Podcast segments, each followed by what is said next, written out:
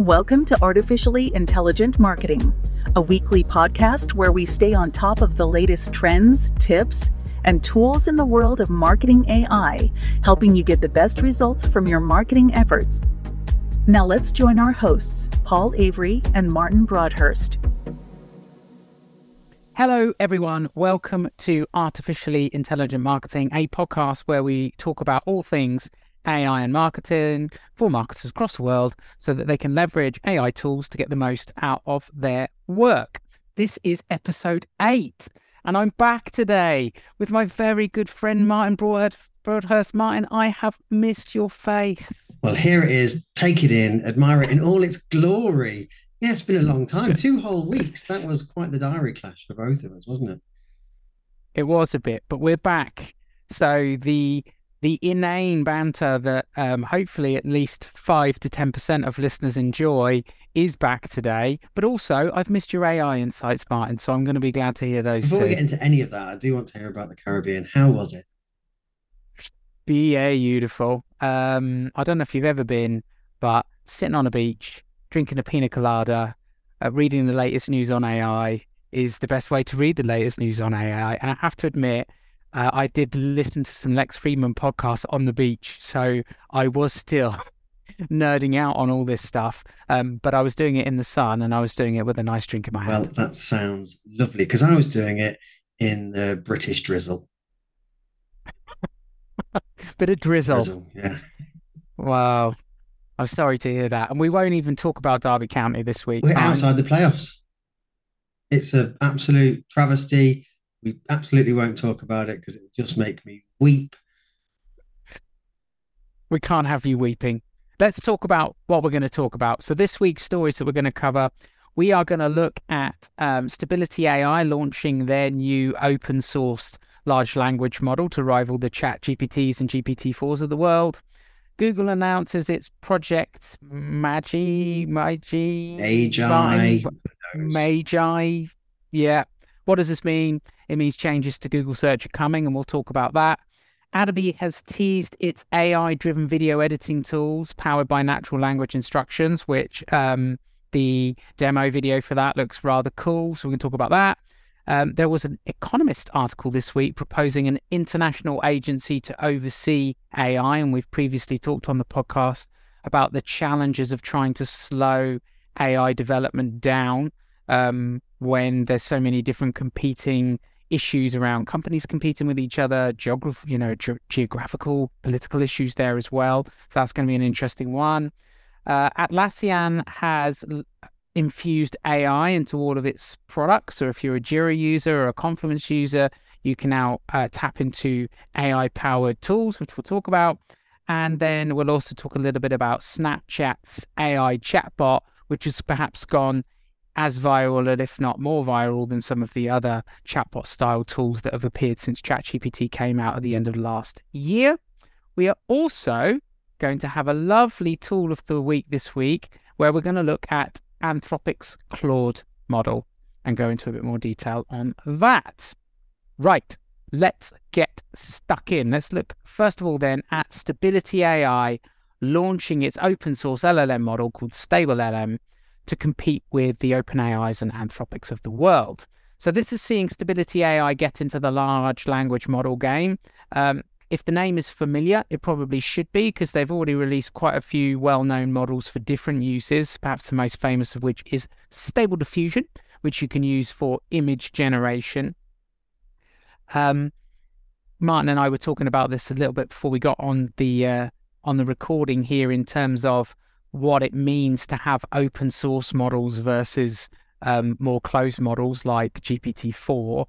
Um, we'll dive into that in a bit more detail later, but with Stable Diffusion, you can access the underlying model, remove some of the guardrails from it, and do some cool stuff with it that you want to do. And so I guess the inference here is that that's going to be possible with Stable LM. But as TechCrunch said this week, the number of open source text generating models grows practically by the day as companies large and small vie for visibility in the increasingly lucrative generative AI space. So, this is why is this important? It's kind of like, oh, and another one. Um, but I think some quotes in the blog post from Stability AI are a little bit telling, where they say we open source our models to promote transparency and foster trust. Researchers can look under the hood to verify performance, work on interpretability techniques, identify potential risks, and help develop safeguards. They also say open fine grained access to our models allows the broad research and academic community to develop these techniques beyond what is possible with closed models. So perhaps they're Martin a little dig in the ribs to the OpenAI team, whose name is OpenAI, but have been criticized recently, especially with the release of GPT 4, for how little information they've shared about how the model was built and trained. Um, I think they've given some very good reasons in terms of, I, I know there's commercial reasons for that, but I think there's also some potential safety reasons for that. Um, but it, it does feel a little bit like Stability AI are saying, hey, this is what OpenAI actually looks like, OpenAI. What are your thoughts?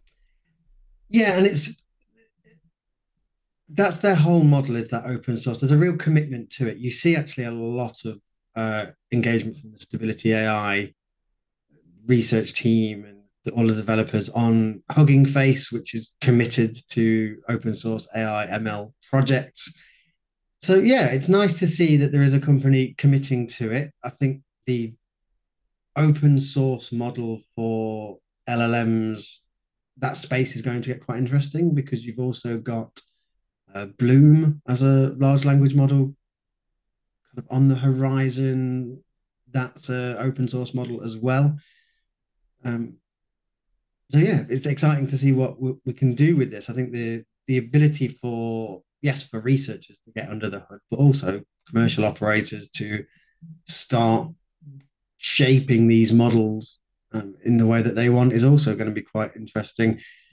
That said, how many people are going to do that in the when you've got systems like GPT-4, which is so incredibly capable, it just it it's a bigger, more capable model and is likely to prove to be a bigger, more capable model than the, the top level uh, stability LLM when that comes out. I think it's 175, 180 billion parameter model that they're talking about releasing uh, down the line.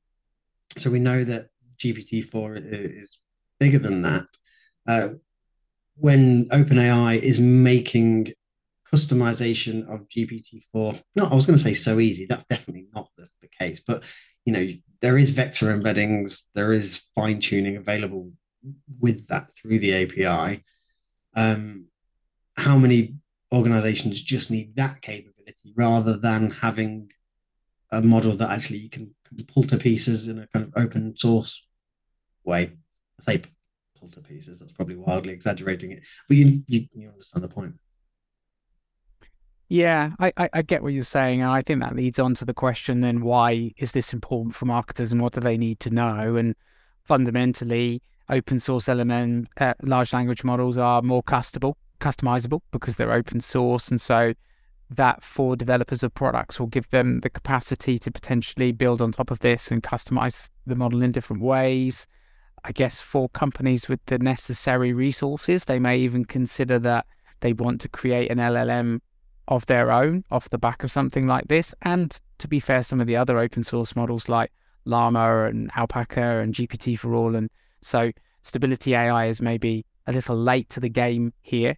Um, but all of those are, are options for people who want to train their own model on their own data.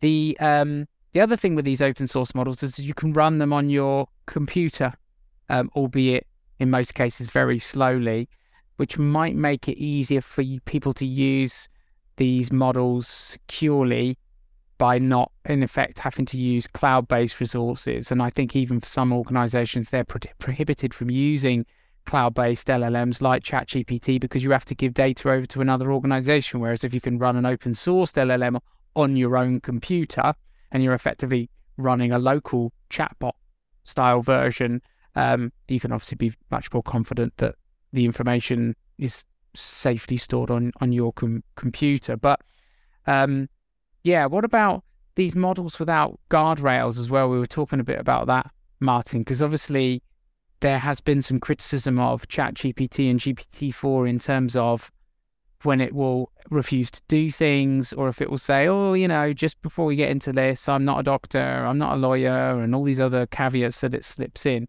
which I completely understand. But I do think there are people out there who have the feeling that as responsible adults, they want to be trusted to interact with the tool and use their own good judgment. Whether that is good or not, I'm not really in a position to say. But you were talking about some of how some of these models have been used without guardrails and and how open sourcing allows you to explore the fringes. Yeah, so you can see this with uh, the other stable or stability AI model that many of us would be more familiar with, stable diffusion. Stable diffusion, the text to image uh, image generator, has been open sourced, and the open source community does like to hack things to pieces and and create things and build upon existing models and what have you and existing tools and make them their own. Just need to look at the Linux community and all the different flavors of, of Linux that exist in the world. Stable diffusion is a great example of this, where people have really fine tuned the models to, to get some really impressive results. There's a website that I use, a service called Super Machine. Uh, you can go to supermachine.art, and they've taken a whole bunch of different uh, use cases for stable diffusion and fine tuned it. So I'm just looking at a list of the options here. You've got um, Super Machine coloring book, which will create coloring book pictures, line drawings that look like they're great for coloring books. Um, you've got double exposure, uh, low poly optimized versions, portrait plus, which is optimized for creating portraits of, of people. Uh, what's the other one that I was just looking at? Oh yeah, Woolitize, which is a model where um, all of the pictures look like whatever you ask for. We'll, we'll, create it as if it's like knitted models. Everything's, Everything's made, of, made of wool. Yeah.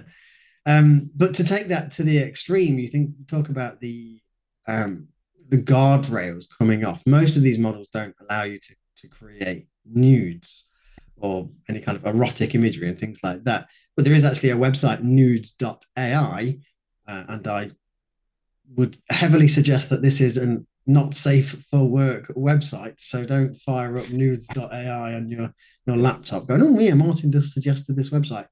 Um, uh, to be clear, listeners, I'd never heard of it, but Martin knew a lot about it. Yeah. Um, he didn't, which is just an example that came up of what it looks like when you play with these models at the fringes. Definitely don't so to speak.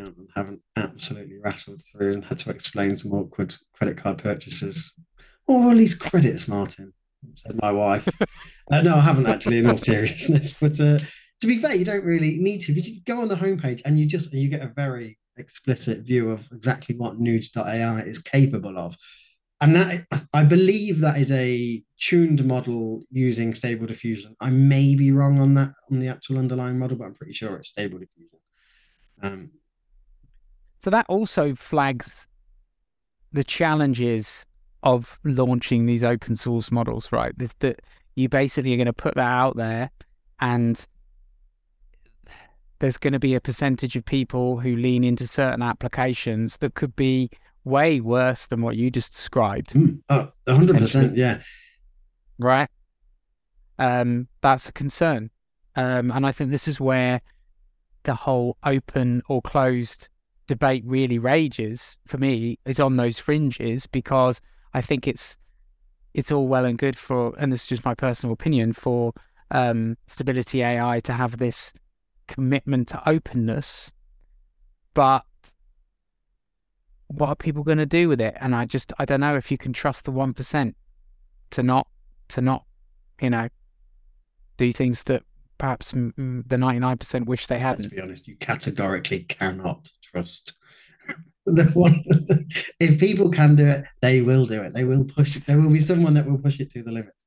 I uh, guess that's what I'm trying to say, Martin. Is that yeah? There'll always be someone. Yeah. Um, I guess the stability AI is saying it's not up to us to say what people can and can't do, which I guess in free democracies is kind of a key component of that. But at the same time, oh, yeah, probably outside the realms of this podcast for us to go into too much depth into that. But um, yeah, that stability AI and their LLM and the balance of having a bit more flexibility with open source models, but some of the risks of open source. If models. anyone is interested in that, just keep an eye out. They're drip feeding the the models as, as we speak. They're doing the smaller parameter model. So I think they've released an 8 billion parameter model at the moment. Uh, and over the coming weeks and months, they'll be releasing the larger models over time. Good stuff. Let's move on to Google AI developments and this announcement of this word that I can't say, Martin. So why don't you tell us what the next story is? So this is part of a wider piece from Google. They have two big announcements. On actually, only one of them is really an announcement. The other one is just kind of speculation, I guess, at this point. Um, so the thing that you were talking about, Project Magi, Magi, uh, it's one of those two. I suspect someone's going to write in and tell us that we've got it wrong in both of those instances there. But Project Magi, uh, according to the New York Times, Google has 160 engineers working on this project. And basically, it is the deeper integration of AI into search. So this is Google going, holy mackerel, we need to respond to ChatGPT and ChatGPT plugins and all of that kind of good stuff. And it's expected that there's going to be something more akin to a Google Bard, the, chat interface coming into search, where we'll have less reliance of, you know, the kind of classic search engine results page with 10 organic listings and a bunch of other features like featured snippets. And that will be in there, but it's going to be much more uh, chat oriented. We can ask follow up questions. Um, but also, there's some interesting capabilities that are being talked about, such as the ability to execute transactions. So you'll actually be able to make purchases through this new system. Now, at the moment, it's all speculation. So there isn't a huge amount of, of confirmed detail other than the New York Times, which you're going to assume is fairly reliable, um, says that there is a resource of 160 people working on implementing this.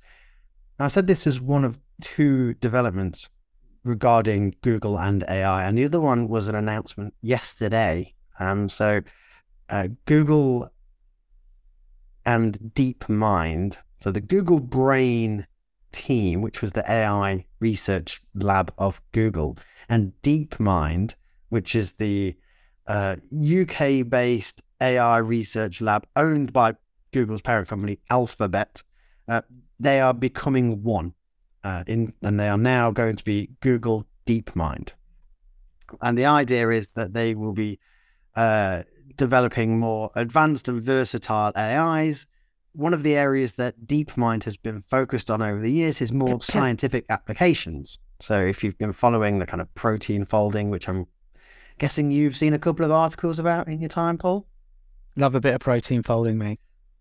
DeepMind has done a huge amount of work in, in that area, and, and they're very much um, interested in the, the the science capabilities. If you watched AlphaGo, a Netflix documentary about the the AI model that basically dominated the the game of Go, and that was all the DeepMind project as well. Uh, the idea being that bringing these two units together, Google Brain and, and DeepMind, you're just going to have um, economies of scale and you're going to have the best people working on the best kit um, which is ultimately going to enable better collaboration and better speed of production and better outputs ultimately. Uh, it, in the announcement um, on the DeepMind blog, they said that there's going to be a new scientific board um, in charge of oversight as well. And it's, which doesn't come as a huge surprise. DeepMind at one stage was, um, there's been concerns about DeepMind or within DeepMind about AI and how Google may or may not use it. Certainly, uh, there was reports of being concerned about Google's work with organizations in like the military, kind of hardly weapon-based companies and things like that. So I would imagine that this new scientific oversight board and there'll be there'll be some compromises made all around, I'm sure. But ultimately, I, I suspect that this was a decision that was uh, more or less forced upon DeepMind because I don't know that they they came willingly. Ooh. Yeah, I mean, a couple of things. I think we'll get to in a moment what this means for marketers, but there's enough there in both those stories. Like Google is deeply unsettled, right? Uh, like they are smashing together teams that may not want to be smashed together by the sounds of things.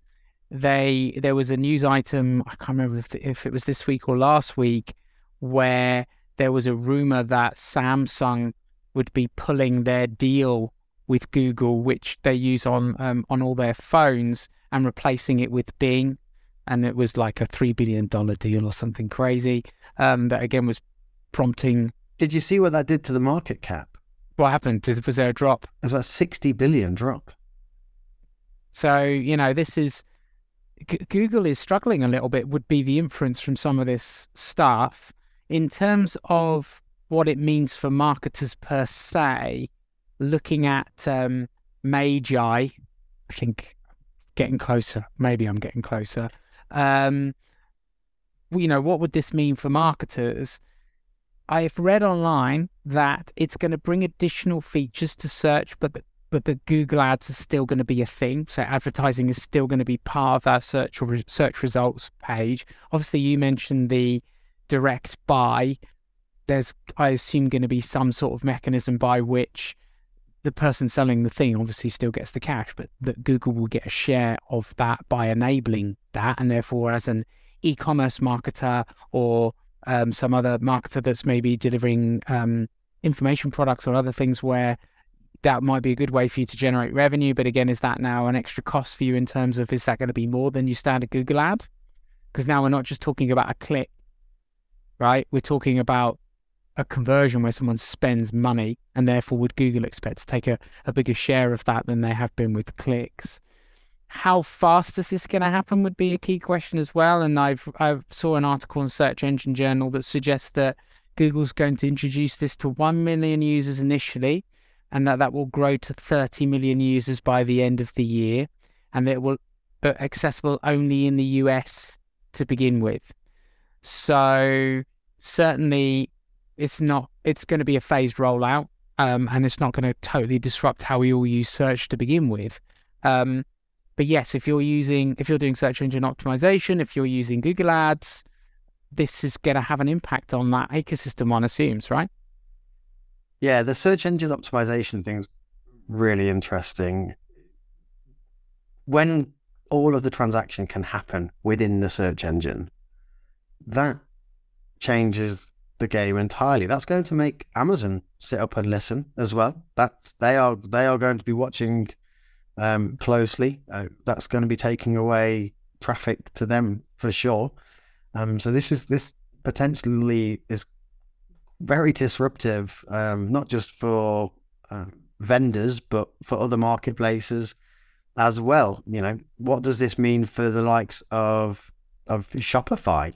You know, um, is it going to be taking away traffic for them? Will they actually just integrate deeply into this and make it so easy for, for their customers to sell via whatever Google's new search transaction interface looks like?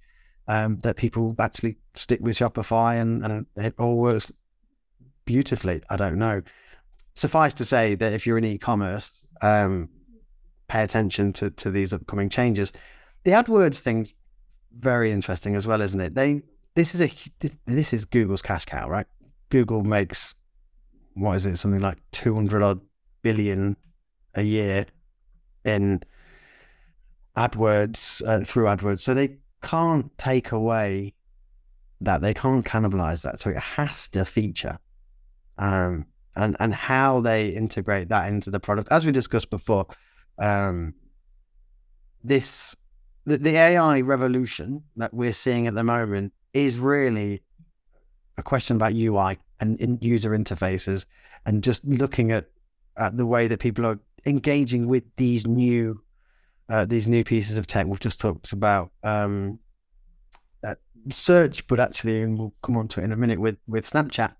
Uh, these avatars are changing the way people interface with with computers. So the whole thing is kind of up for grabs at the minute. And anything that we knew as, or anything that we maybe took for granted as being the way things were done over the past 20 years, I think is, is up for grabs. Yeah, I completely agree. I was reading in an article, I can't remember which one it was, but in essence, I think the quote was Microsoft smells blood in the water, right? And bringing and infusing uh, ChatGPT, GPT-4 into as many of its technologies as possible because it lost out decades ago to Google in the battle for search and now and, and has had to wait all those years for an opportunity to try and turn the tide and rebalance things. And I think this is all disruptive enough, as you're saying, Martin, to enable that. So search and mobile, they were behind on mobile as well. Yeah. So this is going to be interesting. I think your your comment on Amazon is also an interesting one, right? Because we saw we we we, we talked about the Amazon LLM release last week, which was not related to search for obvious reasons, because Amazon doesn't. Guess Amazon does have a search tool, but it's within its product driven landscape of when you're on Amazon looking for products. But when I search for products on Google, Amazon is one of the key results that often comes up for obvious reasons. Um, so what happens now? Does Amazon work really hard to try and make sure that the purchase that you make directly through the search engine still happens through Amazon? Like, how's that all going to play out? It's um, yeah, I think it's a wait and see because very, very hard to predict, especially until we see it out in the wild and how well it works and and all that good stuff. But um, cool, cool, cool. Right, let's move on to our next story then. This is Atlassian, which I always feel like I pronounce incorrectly. So maybe we're going to get some messages about that and people can educate me on how to pronounce that word. Um, makers of Confluence and Jira baking in AI into its into its tools. So this one, I think, at least as I understand it, I've never used Jira um, or Confluence, but I think these tend to be very popular with developers and and people who use agile project management principles but i have seen them more and more adopted by marketers even in the agency world for those agencies operating in an agile way with points based pricing systems and sprints and therefore you know adopting a more software development type mechanism so for those of you marketers out there that are using these products to to drive your project management you'll get in some ai augmentation. Um, to give you some examples of what it can do, it can quickly summarize decisions and actions from meeting minutes. It can help the, the customer service aspects and the knowledge base aspects can help resolve help requests instantly based on understanding the knowledge base articles. Um, and the system can ask follow up questions and take any necessary actions. It can help craft thoughtful responses to put customers at ease during stressful situations.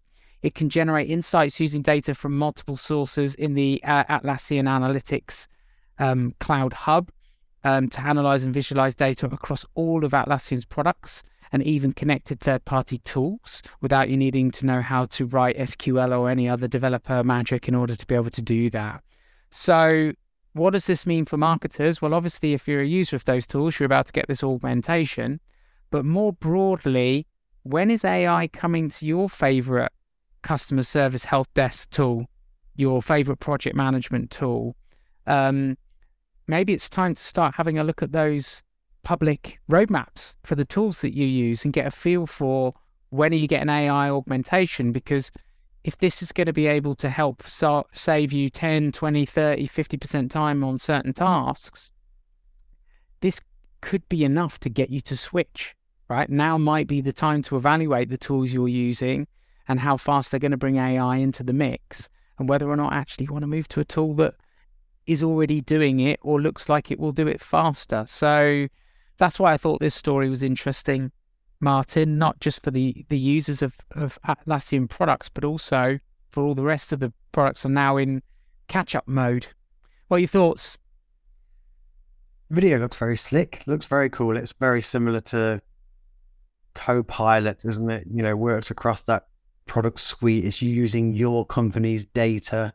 Uh, yeah, very, very smart. Um, the response from similar organizations is going to be uh, key here. If you're using this for your customer service ticketing, or if you're not using this for your customer service ticketing, this could be enough to get you to switch. As you just said, it's going to reduce the time spent dealing with incoming inquiries. You'll get quicker first time solves um, for for customers. I think we we are seeing this in in the other big players as well. Though we're both connected with the HubSpot ecosystem, and I think it's difficult to you know go on LinkedIn at the moment without seeing Dharmesh Shah talking about ChatSpot or, or what they are doing in the AI space, and I think we're going to see very similar capabilities uh, on a, certainly on a customer service front um, with with the support hub in the near future. Um, there were conversations about this on LinkedIn this week where senior product managers at HubSpot were basically saying, "Hey guys, let's give us some feedback about what you want to see in the in the tech stack." So I think everybody is aware that this is the way it is going. And again, this goes back to that custom embedding piece. The companies that can help you embed your company data into a model and make it accessible and make it readable are going to be the ones that add huge amounts of value on top of what is already very interesting technology in the foundational model LLM space so that's where companies have to be looking. You know, go to your question about when is AI coming to your favorite PM tool.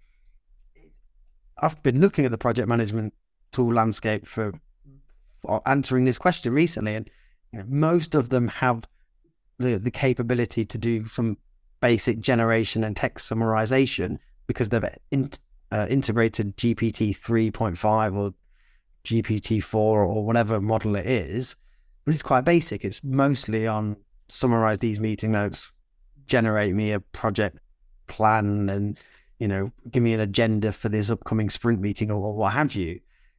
The real power comes from taking your data and making that functional and usable, and that's where you have to be looking. It's it's beyond just the kind of surface level generative AI that's that project management software has to be thinking about. Now it's about how do we take real world data, your your emails, your meeting notes, your uh, sprint Gantt charts, your code base, your knowledge base, everything, and and turn that into the model so every member of your team can access it and your customers can get insights from knowledge base at the touch of a button as well.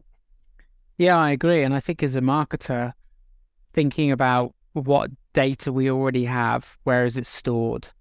How is it labeled, if appropriate, or structured? Um, although one hopes these tools improve their ability to pass unstructured data and figure out what it's about and how to use it and to answer different questions will increase. That goes to the point about the, the companies that, that make that easy for you, right? The, using vector embeddings, fine tuning LLMs, crafting an open source model to, to bend it to your will this is hard stuff. You have to be techie to to to do that, right? Yeah, yeah. And most marketing teams aren't thinking about that, or so you have to. The, the tools that just basically say, "Don't worry about that. We've got that. We've we've done that for you. We've we've turned your data into vector embeddings and fed that into a database using the Pinecone API and integrated it with our with our product. You don't have to worry about any of that. All of that sounds very techy, very jargony. All you need to know is your data can now be searched, indexed, and used as part of this AI. They're the companies that are going to win out. Yeah, I completely agree. And um, it also it, it, makes me think of um, have you read the book uh, Principles by Ray Dalio of um, Bridgewater Associates? Uh, I can't say I have no. Yeah, it's a fascinating book, and um, Ray Dalio is a fascinating person, um, at least to me. Um, as part of that, he talks about how Bridgewater Associates, as a as a hedge fund, recorded every meeting. Um, like even before, like, and I'm I'm talking for like 20 years of data. Um, not like we can now with the otters of the world, or maybe even a lot of digital meetings like what we're having now. And it really struck me that having that repository of information, right? If we're assuming that they're recording practically everything and they're having key conversations where they're discussing and exploring issues that the business is facing, they're looking at the key information points that to infer into that and they can, um, and then they're making decisions. In essence, you could then train an AI as using that data to make decisions like the management team of Bridgewater Associates would make decisions based on all of those recordings of 20 how Bridge, years of, of historic training data. right, right. Like a, that's a bit scary, but b, that's kind of interesting. Certainly in my own mind, I'm really thinking how how much more proactive do I want to be in recording the meetings and and other mechanisms of communication that we have at Biostrata? Because maybe this is a piece of value in those meetings we want to be able to unleash at some point. Some of that you're going to get from being able to, you know, scrape scrape not really the word, but internalize and understand the sheer volume of email communication that goes on in organizations. I guess then that raises a question about how will the AI be able to tell what was a good decision, what was a bad decision, and what was a useful conversation that should that ended up having an impact, and what ended up being like a, a useless sideline. But all of those things, I think, end up being quite fascinating in terms of what data sources do you have? You know, Bridgewater Associates can really do an amazing things with that. And I was listening to a podcast. Sorry, I'm into an absolute rant now.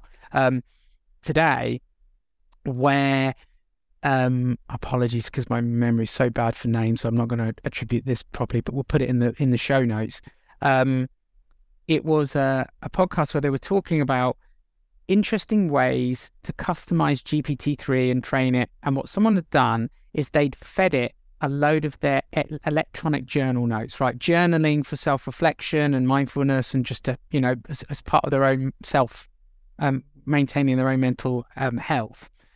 And this person fed it into GPT-3 and then it asked what their Myers Briggs profile was based on that information. And it got it right. Wow. So, therefore, what other information could you glean now we're drifting into maybe like slightly scary um, George Orwell territory. But what other information could you glean about people if you had access to all their emails or their meetings? Well, or... I on that note, there's a tool called Crystal Knows, and that's Crystal Knows as in knowledge, not nose as in olfactory uh, on the front of your face. Um, crystalknows.com. Uh, I've had a subscription to it 2016. So this is not new tech by any stretch. It allows you to go on a LinkedIn profile and it will give you somebody's disc profile and it gives you sales coaching insights. It gives you uh, like how you should write emails to them. It's incredible. I've had some really scary, uh, like scarily accurate insights provided uh, through this tool. That's one that I came across on a, an inbound event a few years ago uh, and actually, it was Paul Raetzer from the Marketing AI Institute who mentioned it. And I subscribed pretty much there and then. And I've had an active subscription for years now. Wow. Well, they're going to have potentially even more data and more power to, to, to do that. And it's something we said maybe in episode one or episode two when we got started on the podcast is, you know, with great power comes great responsibility. And how, what is an ethical practical way to leverage these tools for the benefit of everyone to improve effectiveness and efficiency, but without drifting into icky areas of unfair and un and, and unethical profiling, for example. I didn't even mean for this to go down this avenue when I mentioned Bridgewater Associates and how cool it would be to have all of that meeting data to create a management team AI. But um, but I guess once you explore it deep enough, you can really start to think about all the other different ways that you could use that data. But um, yeah, there's a bit of a digression, folks. Hopefully, it was still useful to hear Martin and I banter back and forth on that. But probably in the interest of time, I'm sure that your dog walk or gym visit or whatever you're doing is going to be over soon. We should probably move on to the next story, Martin. Adobe teases Firefly's AI driven tech will be coming to video editing. They've published a video. It's about 90 seconds long, showcasing Firefly, which is the text to image tool that was recently announced. I think it feels like that was announced, what, three or four weeks ago? Uh, they've now basically said, look, this they've showcased that this can be used for video editing, and it is so cool. You upload your video, and you can say things like, change the video's color grade or change the background, or you can get it to transcribe the text and then it will find B roll footage to match the text of what the person's talking about. So there's a clip where the, there's a it's like a fake advert for some trainers, some running shoes, and this woman's sat down talking about her trainers, and as she's talking about them and what she does with them, it it transcribes her tech uh, or her commentary and then finds footage of a close up of the shoe, of the shoe kind of running through the woods of basically doing what she's what she's talking about. Um, very very cool. Also for sound editing, um, so you can get it to um, to find relevant sound effects. And the clip that it shows in the video is the the sea, the tide coming in, you know coming up against the shoreline, and it kind of you say find sound effects. It comes up with waves or seaside kind of noises. You select that, it drops it into the video. If you're doing video production, this is going to speed up your your workflow no end. Uh, it looks super cool. Converts scripts into detailed storyboards, pre-visuals, B-roll recommendations. Like I say, automated uh, color grading, and a bunch of other tools that I'm sure someone like me who doesn't know anything about video editing um, would would would use. You know, it's yeah, this is an exciting time. And the great thing about the Adobe Firefly is that it's all trained on data which isn't copyright. So if you're concerned about that, and I know a lot of companies um, are tentatively or, or, not using some generative AI models because of the, the copyright issues. For example, Wired Wired magazine isn't using generative AI text to image until the copyright issue is sorted out. Um, yeah, Firefly doesn't have that issue because it's all trained on on data that um, that Adobe can legitimately use.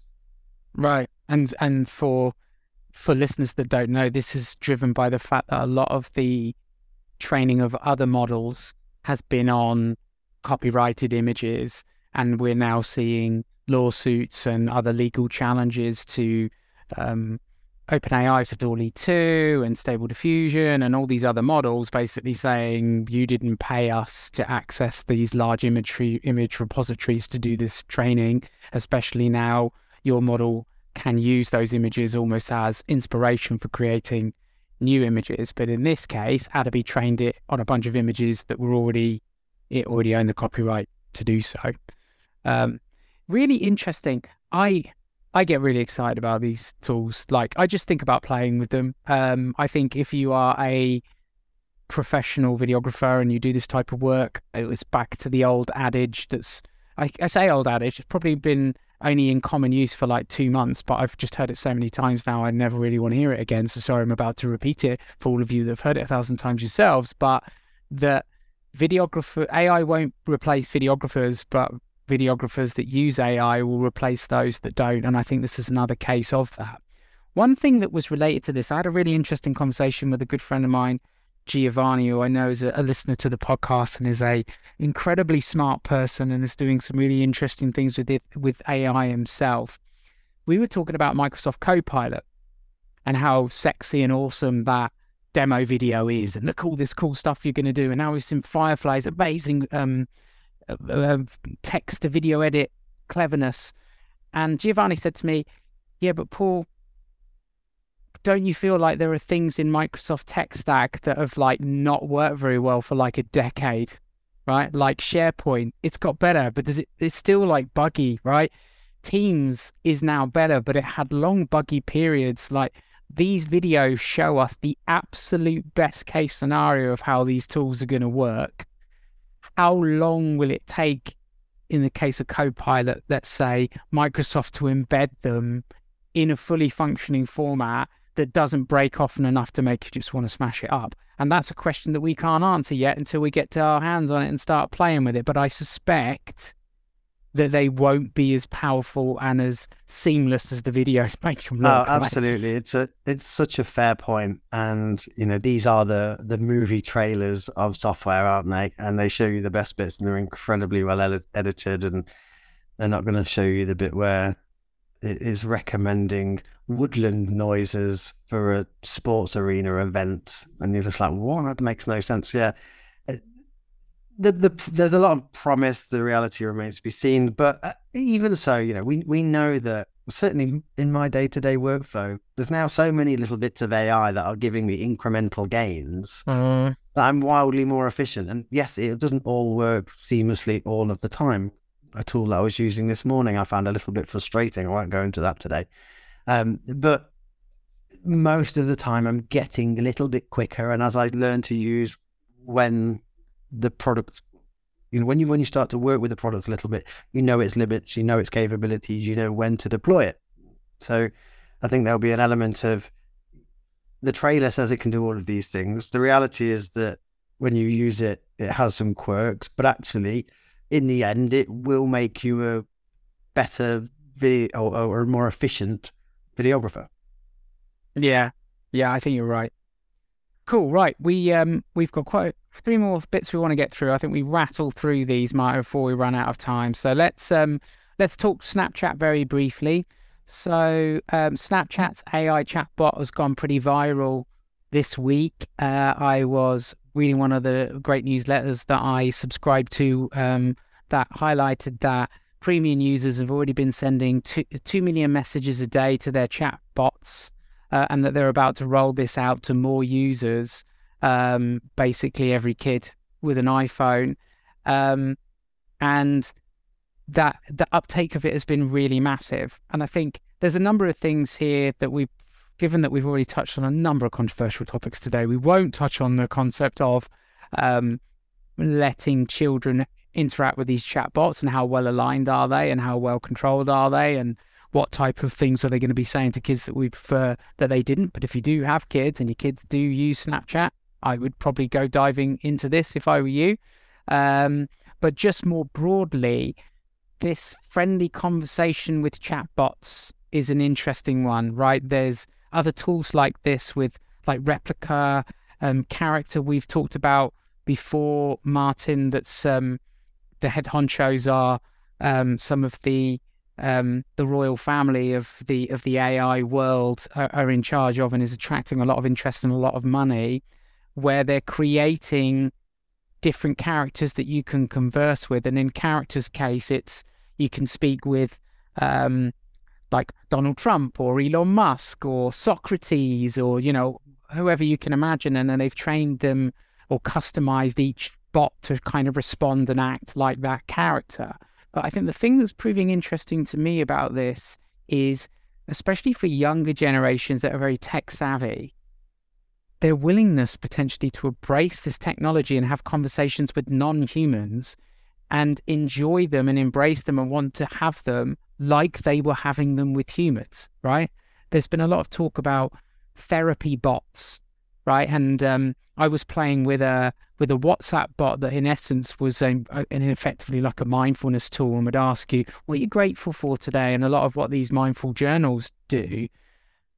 I'd always thought, ah, people won't use them, right? They'll know it's a robot. They it won't be interesting and it will feel fake. But so far, behavior is perhaps suggesting otherwise, and it maybe wouldn't take us that long to get used to it and accept it. And it, you know, for us all to have a personal psychologist or you know, a shrink in a po- in our pocket who's there to help us, provide us with empathy, and ask us great questions to help us process our own thinking.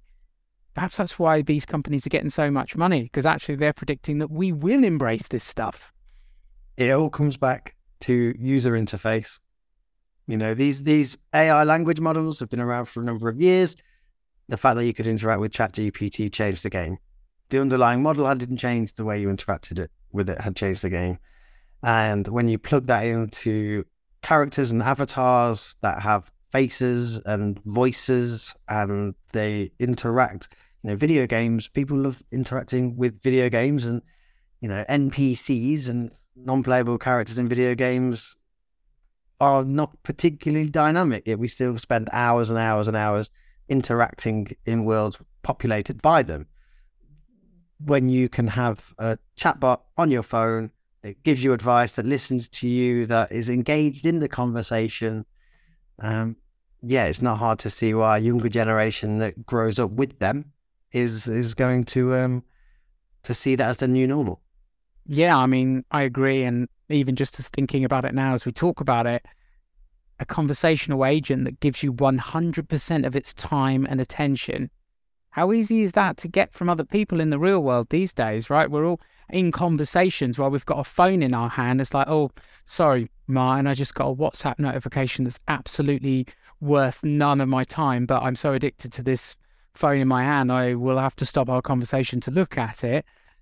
But now we've got a bot that won't do that, right? It will pay attention to us. So it's it is a fascinating one. Well, you mentioned the the idea of having it as like a therapy bot or something like that. A key concept that you come across in in therapy if you're training to be a counselor or something like that is the therapeutic hour, and it's you know 50 minutes long. Uh, and that's not going to be the case anymore. There's not going to be someone sat on a couch opposite you going, well, uh, that's enough for one day. I, I assume the problem solved now because we're at 48 minutes. So, yeah, no, you're absolutely right. So, apart from the fact I think this is a fascinating um, interrogation of social dynamics and how will people interact with technology, uh, as you very rightly said, Martin, now that they've broken down uh, or almost come up with this new way of interacting with these models, is as a marketer, how could you capitalize on this?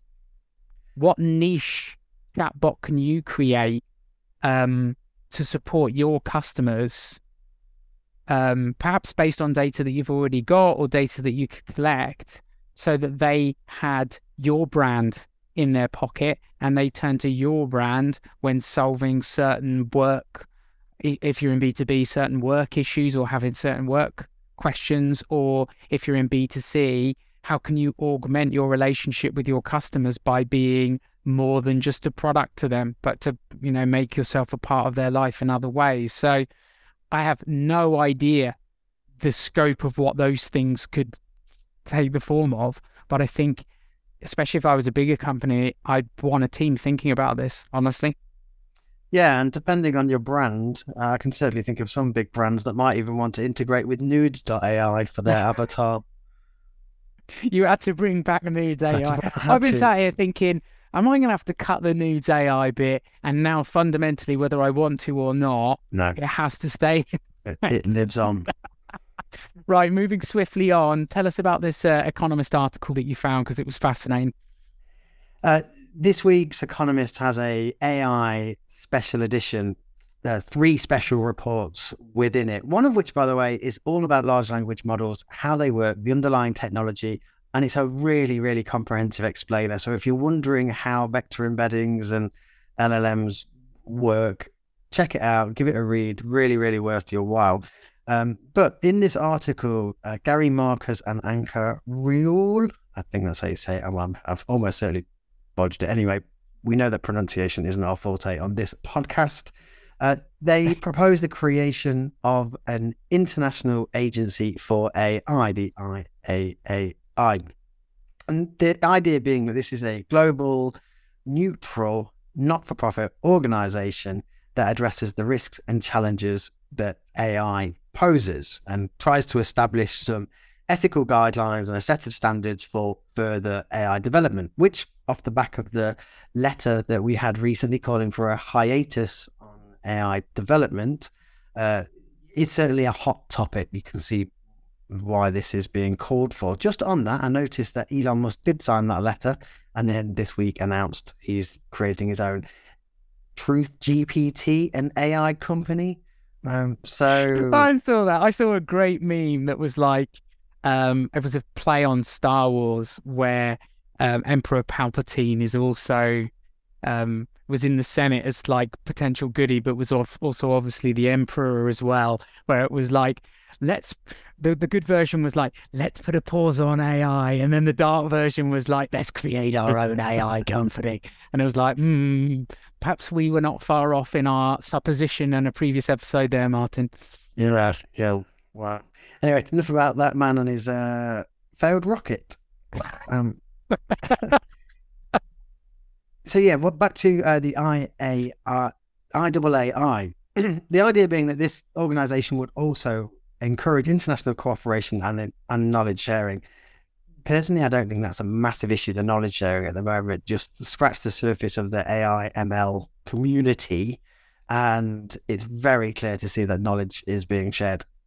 I think Hugging Face are doing a great job of of enabling that. But um, yeah, they want to develop tech tools for auditing AI systems and for curbing misinformation. Uh, but critics are saying that the incentives are too great.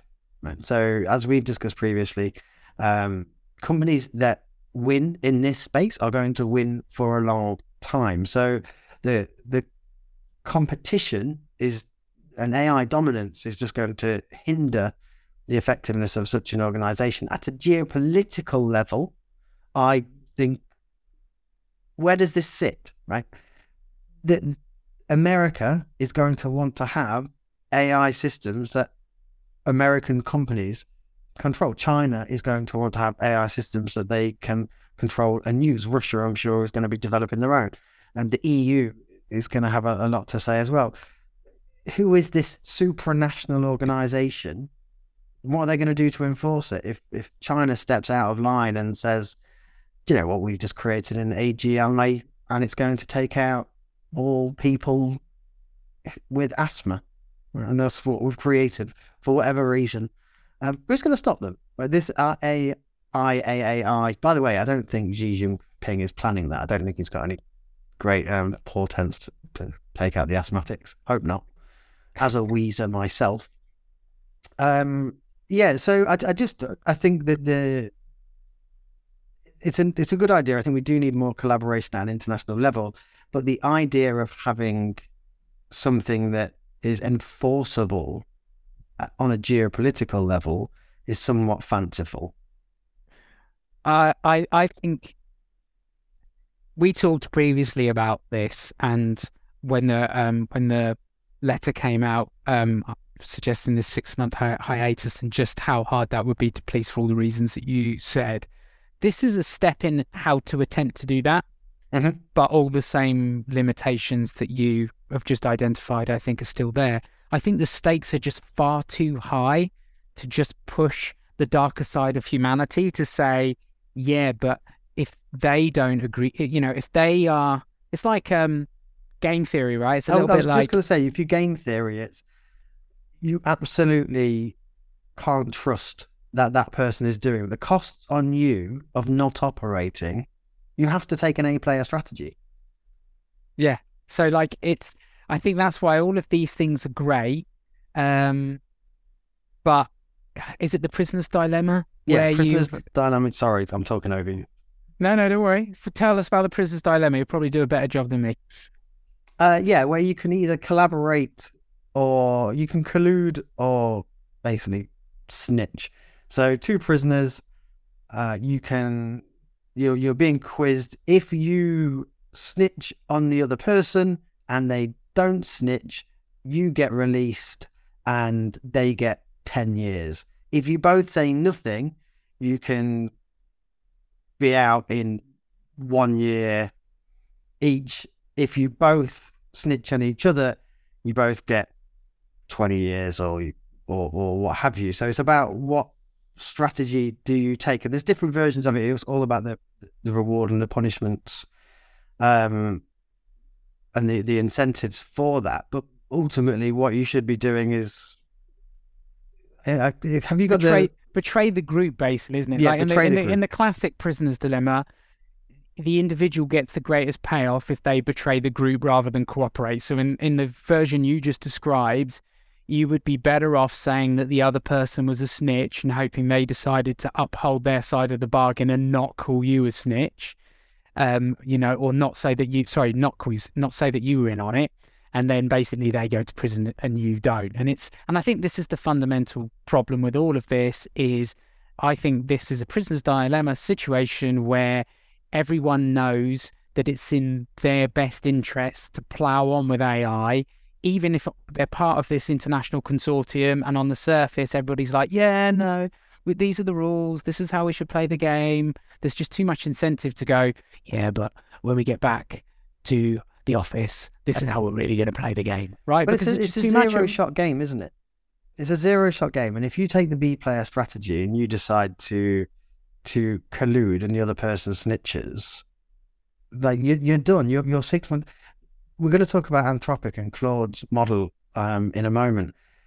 In a funding pitch deck, Anthropic said companies that have an advantage in this LLM space by 25 by 2025 2026 are going to be uncatchable right the the pace of development at that point the leaders are going to be be set right? so if you take a 6 month hiatus and everyone else goes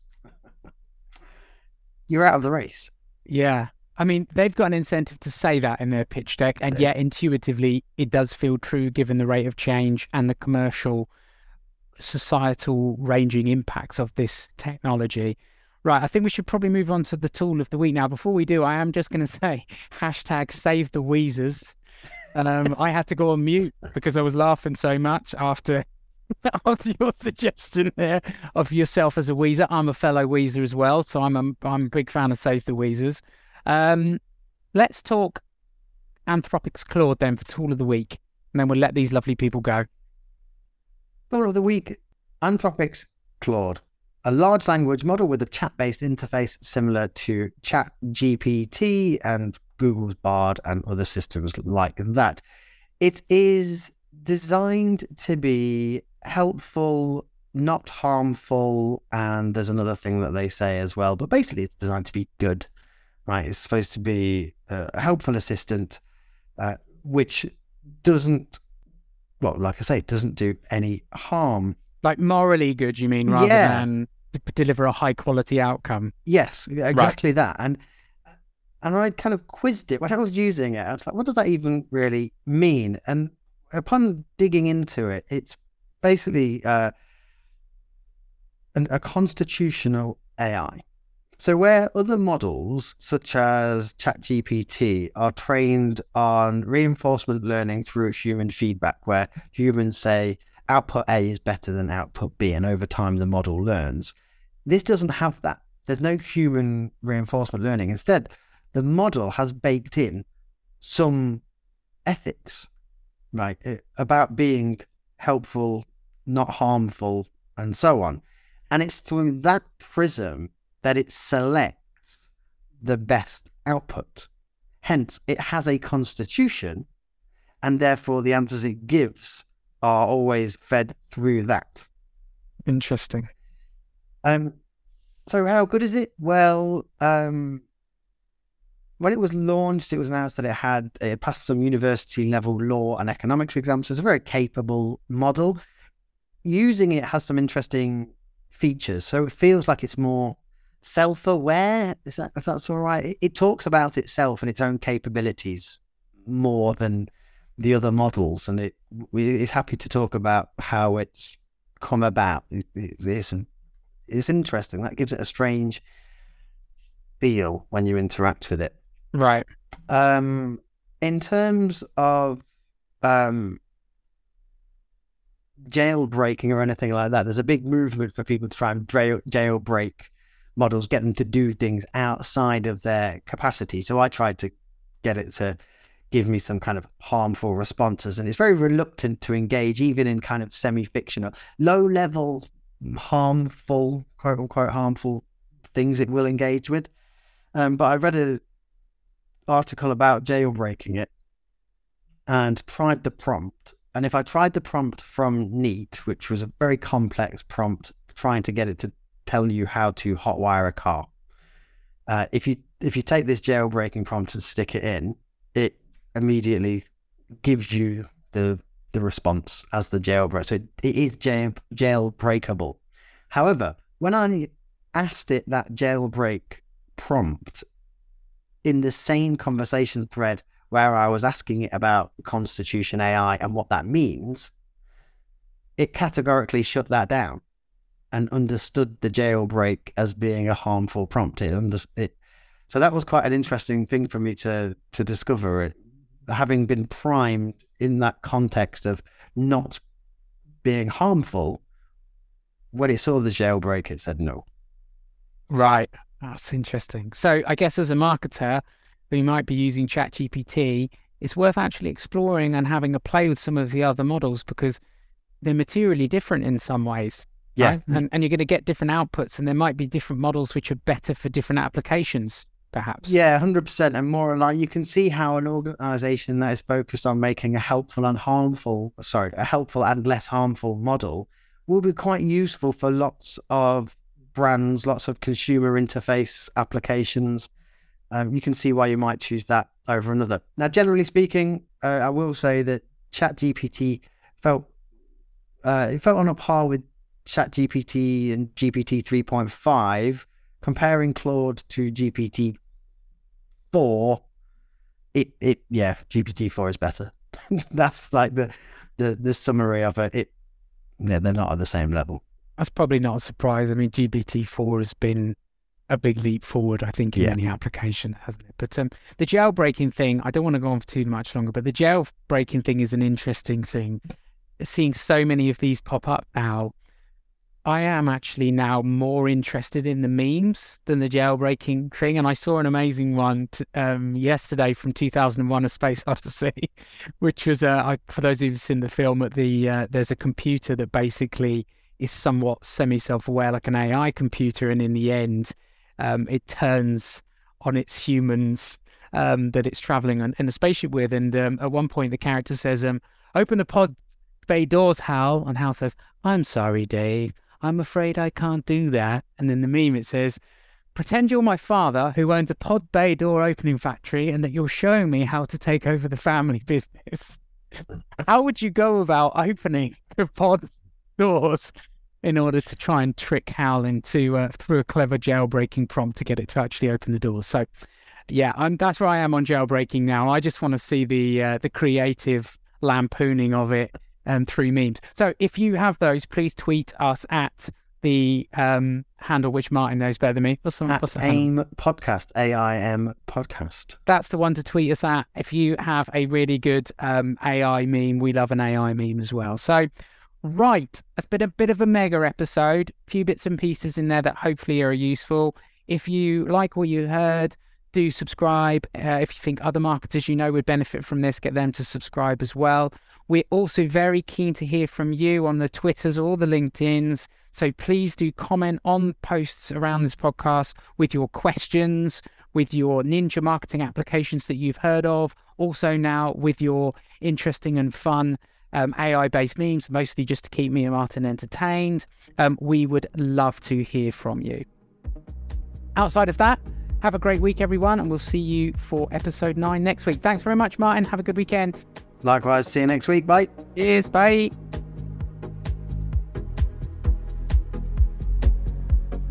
Thank you for listening to Artificially Intelligent Marketing.